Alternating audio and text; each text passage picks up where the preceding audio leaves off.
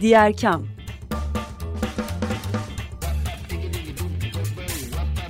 Sosyal fayda dünyasından fikirler, tartışmalar, haberler.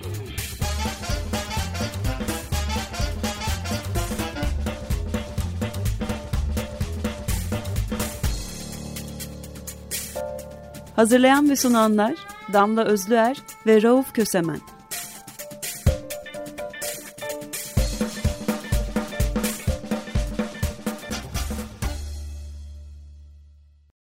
Herkese merhaba. Açık Radyo 95'te Diğer Kam'dasınız. Sosyal fayda üzerine bir program olan Diğer Kam her salı olduğu gibi bugün de 16.30'da sizlerle birlikte. Ben Rauf Kösemen, ortağım Damla Özler bugün bizimle birlikte değil, sizlere sosyal fayda dünyasından haberler sunacağım. Bakalım neler varmış geçtiğimiz haftalar içinde sosyal fayda dünyasında. Geçtiğimiz günlerde Cilo Fest isminde bir festival yapıldı. Cilo Dağı'nda yapıldı bu festival. Cilo Dağları milyonlarca yıl öncesinden kalma olduğu düşünülen ve iklim krizi nedeniyle de koruma tedbirlerin yoğunlaştırılması gerektiği vurgulanan e, bir buzulların olduğu bölgede e, kurulmuş. Bu bölgede bir festival yapılıyor. Festival Hakkari Valiliği ve Yüksekova Kaymakamlığı tarafından yapılıyor. Beşinci kez yapılıyormuş üstelik. Hakkari'de hayat var sloganıyla düzenleniyor. Ama ne yazık ki bu slogan e, hayat var diyor ama bir taraftan da e, hayatı e, öldürmüş galiba bu festival. Çünkü geriye çöp yığını ve e, yoğun atıklar bırakmış. 15 bin kişi katılmış ve binlerce araç giriş yapmış. Çöpler toplanır diyebilirsiniz. Atıklar geriye e, kalanlar kaldırılır diyebilirsiniz ama bu milyonlarca yıllık bir buzul gölü etrafına e, atıklar bırakmak, seyyar tuvaletler kurmak ve e, bu e, şeyleri, alanları bu şekilde kullanmak doğru değil. Yeşil Gazete'nin bir haberi bu. Buzul Gölü'nün yanı çöplerle dolduruldu diyor Yeşil Gazete. Hatırlarsanız yakın zamanda bir e, yangın yaşanmıştı Manisa'da geri dönüşüm tesisinde. İşte geri dönüşüm dediğiniz bir takım şeylerin, atıkların yeniden geri kazanılması, sürdürülebilirlik adı e, verilmiş bir şekilde yeniden geri kazanılması Şimdi bu e, plastik çöpler de Türkiye'de önemli bir meseleydi biliyorsunuz. Merkez kapitalist ülkelerden bol miktarda plastik çöp geliyor e, ülkeye. İşte biraz İngiltere, bir Almanya izleyi gibi şeyler olmuştu. Adana bölgesinde izini takip etmişti bilim insanları. E, çevre ve insan sağlığı açısından büyük sorunlar yaratan bir yangınla karşılaştık Manisa'da bu tesiste. İşte bu yangınla ilgili Yeşil Gazete haberinde daha doğrusu makalesinde Ahmet Soysal diyor ki İzmir iki gün boyunca zehir soludu. Plastik demişken plastiklere bakmaya devam edelim. Eko IQ'de bir haber yayınlandı geçtiğimiz ay. Bu haberde plastiğin 8 özelliği, daha doğrusu plastik hakkında bilmeniz gereken 8 şok edici şey diye okuyalım. Ee, birincisi, dünya yılda 400 milyon ton plastik üretiyormuş. 1907'de üretilmiş ilk plastik ve 1952'ye kadar çok fazla e, kitle tüketimine sunulmamış ama 52'den beri kitle tüketiminde ve şu anda yılda 400 milyon ton plastik üretiliyor. ABD dünyanın en büyük plastik üreticisiymiş. Yılda 42 milyon tonunu üretiyormuş. Yani %10'unu üretiyor dünyadaki plastik üretiminin. Her yıl 8 milyon tondan fazla plastikleri okyanuslarımıza atıyormuşuz. Plastik kirlenmesi 2040'a kadar sürecek okyanuslarda. Yılda 29 milyon tonu bulması bekleniyormuş 2040'daki istatistiksel veri olarak, beklenti verisi olarak. Yılda 100 bin hayvan plastik atıklar yüzünden ölüyormuş.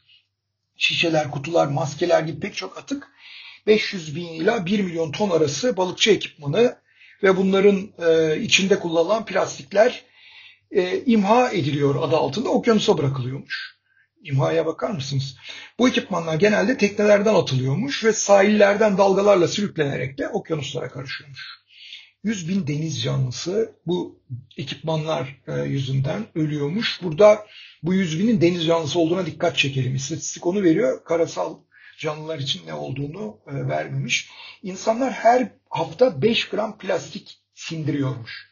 Yani hepimiz haftada 5 gram plastik, ayda 20 gram işte yılda 240 gram plastik sindiriyoruz.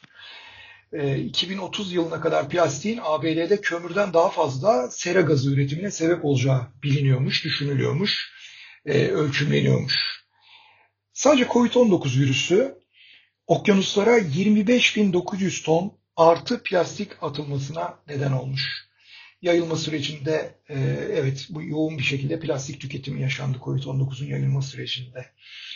Şimdi bu plastik meselesi aynı zamanda da işte bizim çöplerimizin bir parçası. Bunu bir kenara bırakalım. Kızamık salgınına geçelim. %86'sı İstanbul'da yaşanıyormuş vakaların. Yeşil Gazete haberi. Ee, yeni bir haber. Yani birkaç böyle bir saat önce falan paylaşılmış.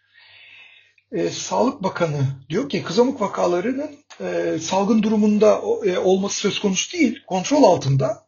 %86'sı da İstanbul'da diyor. Suriyeli sağlıkçılara ilişkin sorular sorulmuş. Buna ilişkin açıklamalar yapmış. E, hepatit A, su çiçeği ve kuduz aşılarının e, Türkiye'de teknoloji transferi yapılarak Türkiye'de üretilmeye başlandığını açıklamış. Ve kendi kaynaklarımızla bu meseleyi çözebileceğimizi söylemiş. İstanbul'da %86'sı yaşanan kızamık vakalarının salgın olmadığını söylemiş. Greta Thunberg genç bir iklim aktivisti artık tanımayan yok onu. Thunberg, e, Rusya'nın Ukrayna'daki çevre kırımına dünyanın yeterince tepki göstermediğinin altını çizmiş. Ukrayna işgali sırasında çok ciddi bir ekonomik yıkım ve ekolojik yıkım ortaya çıktı. Bu ekolojik yıkıma kimse dikkat çekmiyor ama biz bir çalışma grubu kurduk demiş İsveçli aktivist. Çalışma grubu kapsamında da devlet başkanı Zelenski ile bir araya gelmişler. Ee, Perşembe günü e, bir araya geldikleri toplantıda 16 aydır devam eden işgal sırasındaki eko kırımı değerlendirmişler ve kınamışlar. Thunberg Kiev'e gitmiş. Avrupa Parlamentosu Başkan Yardımcısı Heidi Hautala da varmış yanında ve eski İsveç Başbakan Yardımcısı Margot Wallström da oradaymış. Aynı zamanda İrlanda Cumhurbaşkanı, eski İrlanda Cumhurbaşkanı Mary Robinson da bu grubun içindeymiş. Dünyanın Thunberg e, çevre kıyımına dünyanın yeterince tepki göstermediğini düşünüyormuş ve bunu söylemiş. E, bununla ilgili bir e, şey var, ifade var. Çok da güzel bir ifade. Çevre savaşın sessiz kurbanı demişler. Ve yaklaşık arazinin, Ukrayna ülkedeki arazinin, Ukrayna'daki arazinin yaklaşık %30'u patlayıcılarla kirletilmiş. 2 milyon 4 milyon hektardan fazla orman e, varmış Ukrayna'da. Bunların yaklaşık 6 milyon dönümü e, zarar görmüş. E, bu epeyce yüksek rakamlardan söz ediyoruz. bayağı aslında haber de bunu söylüyor. Çernobil'den beri yaşanan en büyük çevre felaketi olduğu söylenmiş bu meselenin. Şimdi bir taraftan evet dünyada uluslararası durum böyle. Ukrayna meselesi aynı zamanda bir çevre krizi yaratıyor.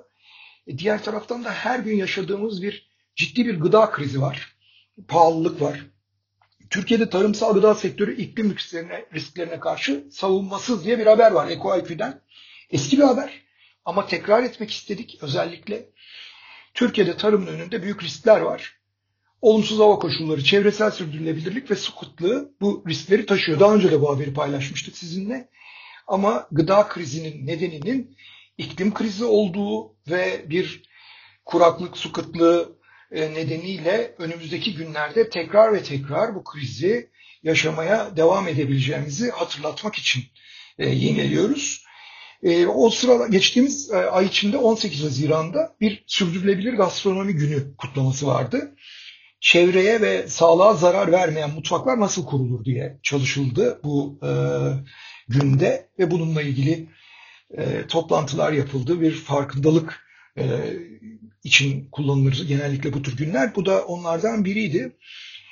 E, sürdürülebilir şekilde üretilen yerel gıdaları tüketmek önemlidir. Bunu biliyoruz. Ama bir taraftan da geçim kaynakları ve çevre ve ekonomiler üzerinde bunların da fark yarattığını biliyoruz. 9 milyardan fazla insan beslenecek 2050 yılına kadar. Ee, ama biz bu 9 milyar insanı besleyecek gıdaların yani 2050'de 9 milyara çıkacak nüfusu besleyecek gıdaların aslında şu anda hala hazırda üçte birini ısraf ediyoruz. Ve atık hale getiriyoruz bu gıdaları. O yüzden sürdürülebilirlik yani gastronomide, beslenmede, e, ağız tadında, e, gıdada sürdürülebilirlik dünyanın en önemli şeylerinden birisi. Çünkü çok ciddi bir şekilde aşırı hava olayları yaşıyoruz ve bu olaylar gıda fiyatlarını da belirgin bir şekilde etkiliyor. E, bir El Nino daha geliyor bildiğiniz gibi. E, bunun gıda fiyatlarını özellikle üretimi, tarımsal üretimi ciddi bir şekilde etkileyeceğine yönelik e, bir takım endişeler var. Dolayısıyla bu faktörlerden bir tanesi de yine El Nino olacak gibi gözüküyor. El Nino bir okyanus tabanlı doğa olayı, atmosfer ve okyanus olayı diye tarif edebiliriz. 2023'ün ee, Haziran'ı yani geçtiğimiz e, günlerde yeniden e, geri döneceği tahmin ediliyordu. E, Afganistan, Arjantin, Ermenistan, Azerbaycan, Irak, İran, Kazakistan, Kırgızistan, Pakistan, Suriye, Tacikistan, Türkmenistan ve Özbekistan'la birlikte aşırı yağış riski ortaya çıkacak. Yani bu, bu ülkelerde El Nino aşırı yağış riskine neden olacak. E, Boğaziçi Üniversitesi İklim Değişikliği ve Politikaları Uygulama ve Araştırma Merkezi Yönetim Kurulu e, ve Fizik Bölümü e, öğretim üyesi Murat Türkeş bir makale yazıp bunu e, bize anlatmaya çalışmış. E, yıllar içinde El Nino e, çok ciddi bir e, değişikliğe neden oluyor, iklim değişikliklerine neden oluyor ve bunun karşılığında da e, ciddi bir e, değişik şeye gıda e, krizini tetikleyecek etkileri içinde barındırıyor diyor. Şimdi El Nino dönem dönem geliyor yani işte 2016 insanlığın yaşadığı en sıcak yıl olarak geçmiş kayıtlara. 2023'te de benzer bir etkisi olacağı varsayılıyor. Şimdi bu küresel ortalama sıcaklık e, La Nina ve El Nino diye iki ayrı döngü var. Bu döngünün içinde sıcaklık değişiyor. İşte La Nina da azalıyor, El Nino da yükseliyor. E, bu e, dönemimizde sıcaklıkların yükseldiği dönem olarak yaşanacak. Bakalım bu El Nino döneminde bizi neler bekleyecek. Mesela İngiltere soğuk bir ülke diye bilinir ama 140 yılın en sıcak Haziran'ını yaşadı İngiltere bayağı iklim değişikliğinin parmak izi e, demiş buna e, ilgililer, uzmanlar. 140 yıldan beri kaydedilmiş en yüksek sıcaklık seviyesi demişler. Birleşik Krallığın Ulusal Hava Durumu Servisi Met Office geçen ayın İngiltere'de kaydedilen en sıcak Haziran ayı olduğunu, insan kaynaklı iklim değişikliğinin bu tür sıcaklık kayıtlarını giderek daha yüksek olasılıkla gündeme getirdiğini söylemiş ve uyarmış. Haziranda termometrelere 15.8 derecelik sıcaklık yansımış. 1940 e, ve 1976'da kaydedilen 14.9 derecelik rekorun e, kırıldığı anlamına geliyormuş bu. O yüzden de 140 yılın en sıcak e, seviyesiymiş. Claire Nasir isimli bir meteorolog tüm rakamlar ısı, sıcaklığın yoğunluğu ve ne kadar uzun olduğu konusunda yanlış yöne gittiğimizi gösteriyor demiş.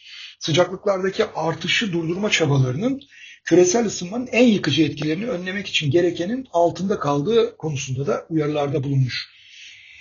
Artık e, rekor sıcak dalgaları dünya çapında sık görülen bir durum haline geldi bildiğiniz gibi.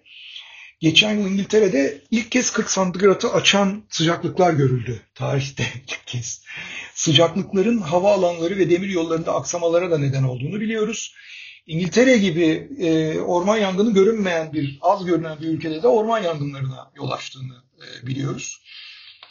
E, şimdi iklim ekstremleri baş üyesi ve baş meteorolog Paul Davies isminde bir e, uzman doğal değişkenliğin yanı sıra insan kaynaklı iklim değişikliği nedeniyle dünya atmosferinin arka planda ısınması ve yüksek rekor sıcaklıklara ulaşma olasılığı artık daha fazla demiş bu arka plan ısınması meselesinin her yerde daha yüksek sıcaklıklara çıkılacağını e, gösterdiğini söylemiş.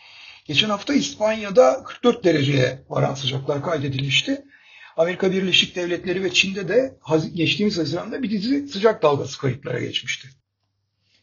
Bu ay başında İngiliz su tedarikçisi Southwest yüksek sıcaklıklar ve artan içme suyu talebinin ardından İngiltere'nin Kent ve Sussex bölgelerinde hortumlarla fıskiyelere geçici bir yasak getirmiş. Evet sulamayın diyor yani etrafı suyu e, harcamayın, israf etmeyin diyor. E, bir dizi Kuzey Atlantik'i etkileyen e, sıcak dalgası varmış. İngiltere'de bu kara sıcaklıkların da artmasında temel bir rol oynuyormuş elbette. E, yani ortalama miktarın %68'i kadar artmış Haziran ayında İngiltere'de sıcaklık. kötü. Yani İngiltere gibi bir ülkede sıcakla değil yağmurla ve soğukla anılan bir ülkede bunların olması. E, Greenpeace e, bu e, olay üzerine bir yorum e, yapmış, bir açıklama yapmış. İngiltere'nin iklim başkanı Mel Evans yapmış açıklamayı. Evleri enerji israf eden bir düzenden çıkarmak, yenilenebilir kaynaklarda hızlanmak, elektrik nakil hatları şebekemizi yükseltmek ve ulaşım sektörümüzü temizlemek için büyük bir hükümet çabası olmadan bu büyük tehditin üstesinden gelemeyiz demiş. Burada devletin yapacaklarının önemini e, söylemiş. Devlet demişken devlet kendi başına bütün bunları yapmıyor. Bunların demokratik bir e, katılımla ve baskıyla aslında olması gerekiyor.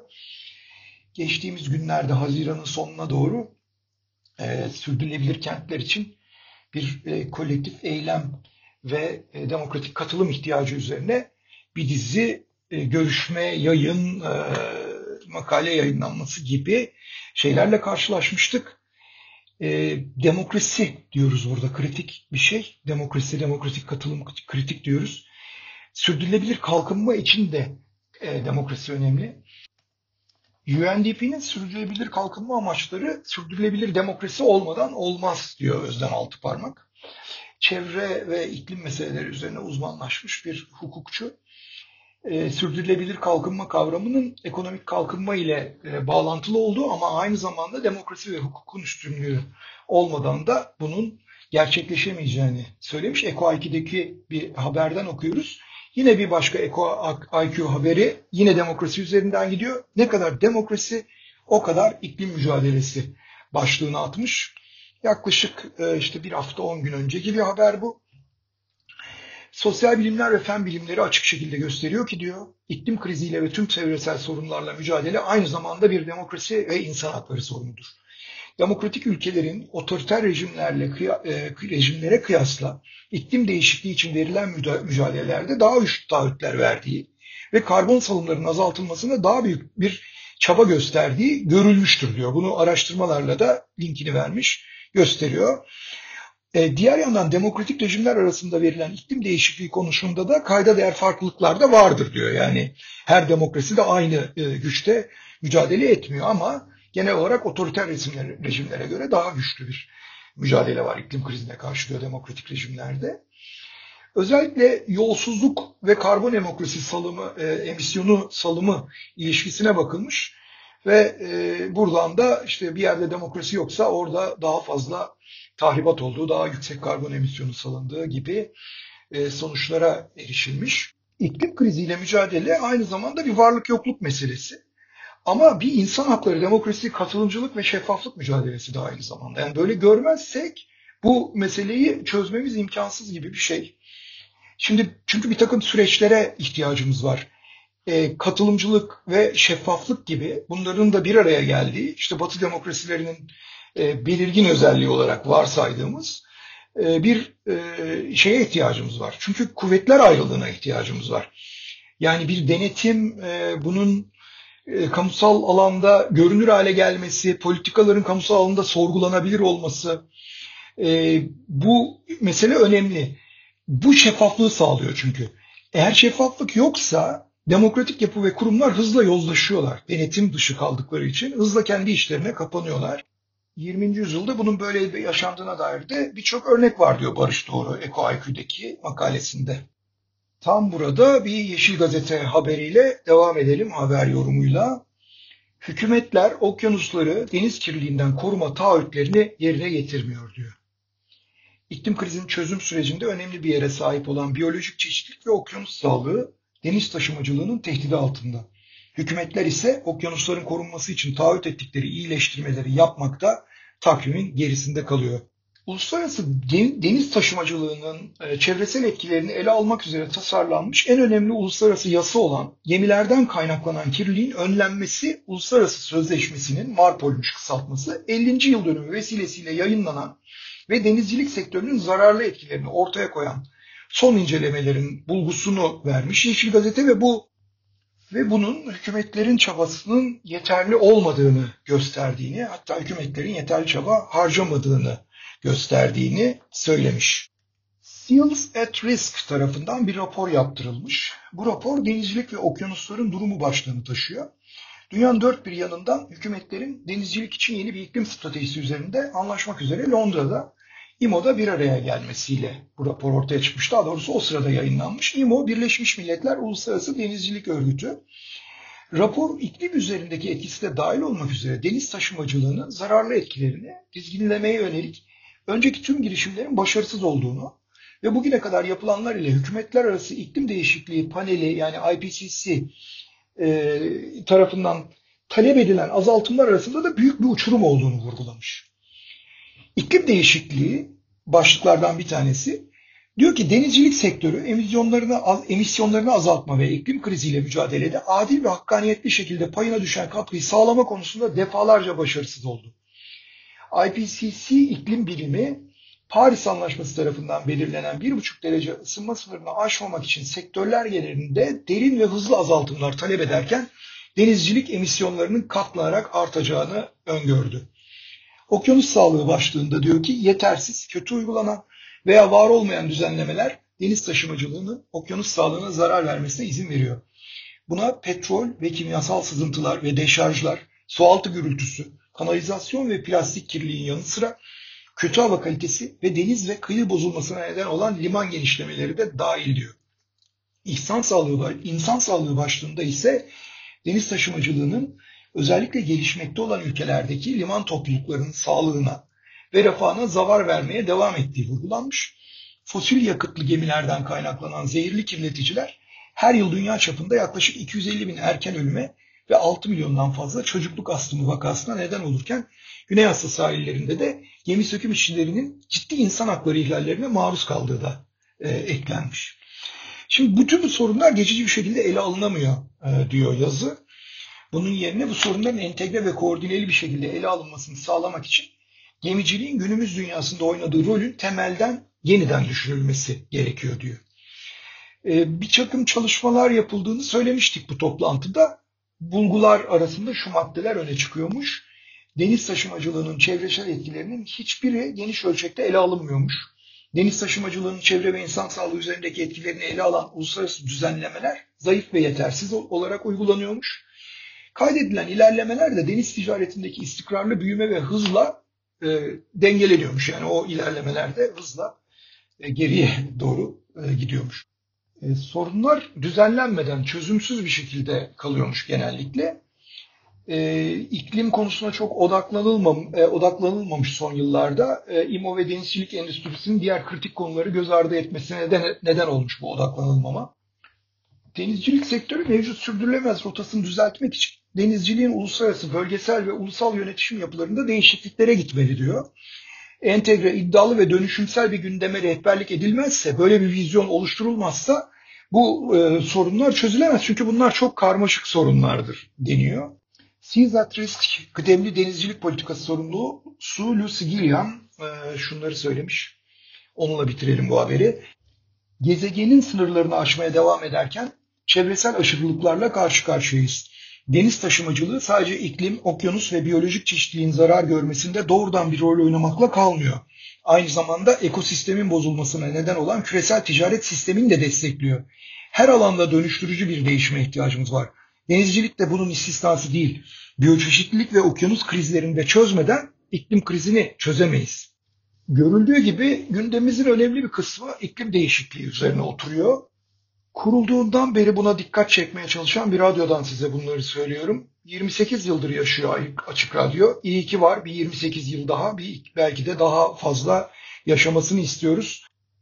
İklim krizi var ve iklim krizine karşı mücadele şart. Çünkü iklim krizi aynı zamanda gıda krizi demek, demokrasi krizi demek, göçler demek, insan hakları ihlalleri demek, dünyanın yaşanılamaz hale gelmesi demek, geleceksizlik demek. İklim krizi tek boyutlu bir şey değil, çok boyutlu bir şey diyerek bu haftaki diğer kamı bitirelim. Açık Radyo 95'teydiniz. Diğer kamda ben Rauf Kösemen sizinle birlikteydim. Gelecek hafta salı günü 16.30'da buluşmak üzere. Hoşçakalın diyoruz.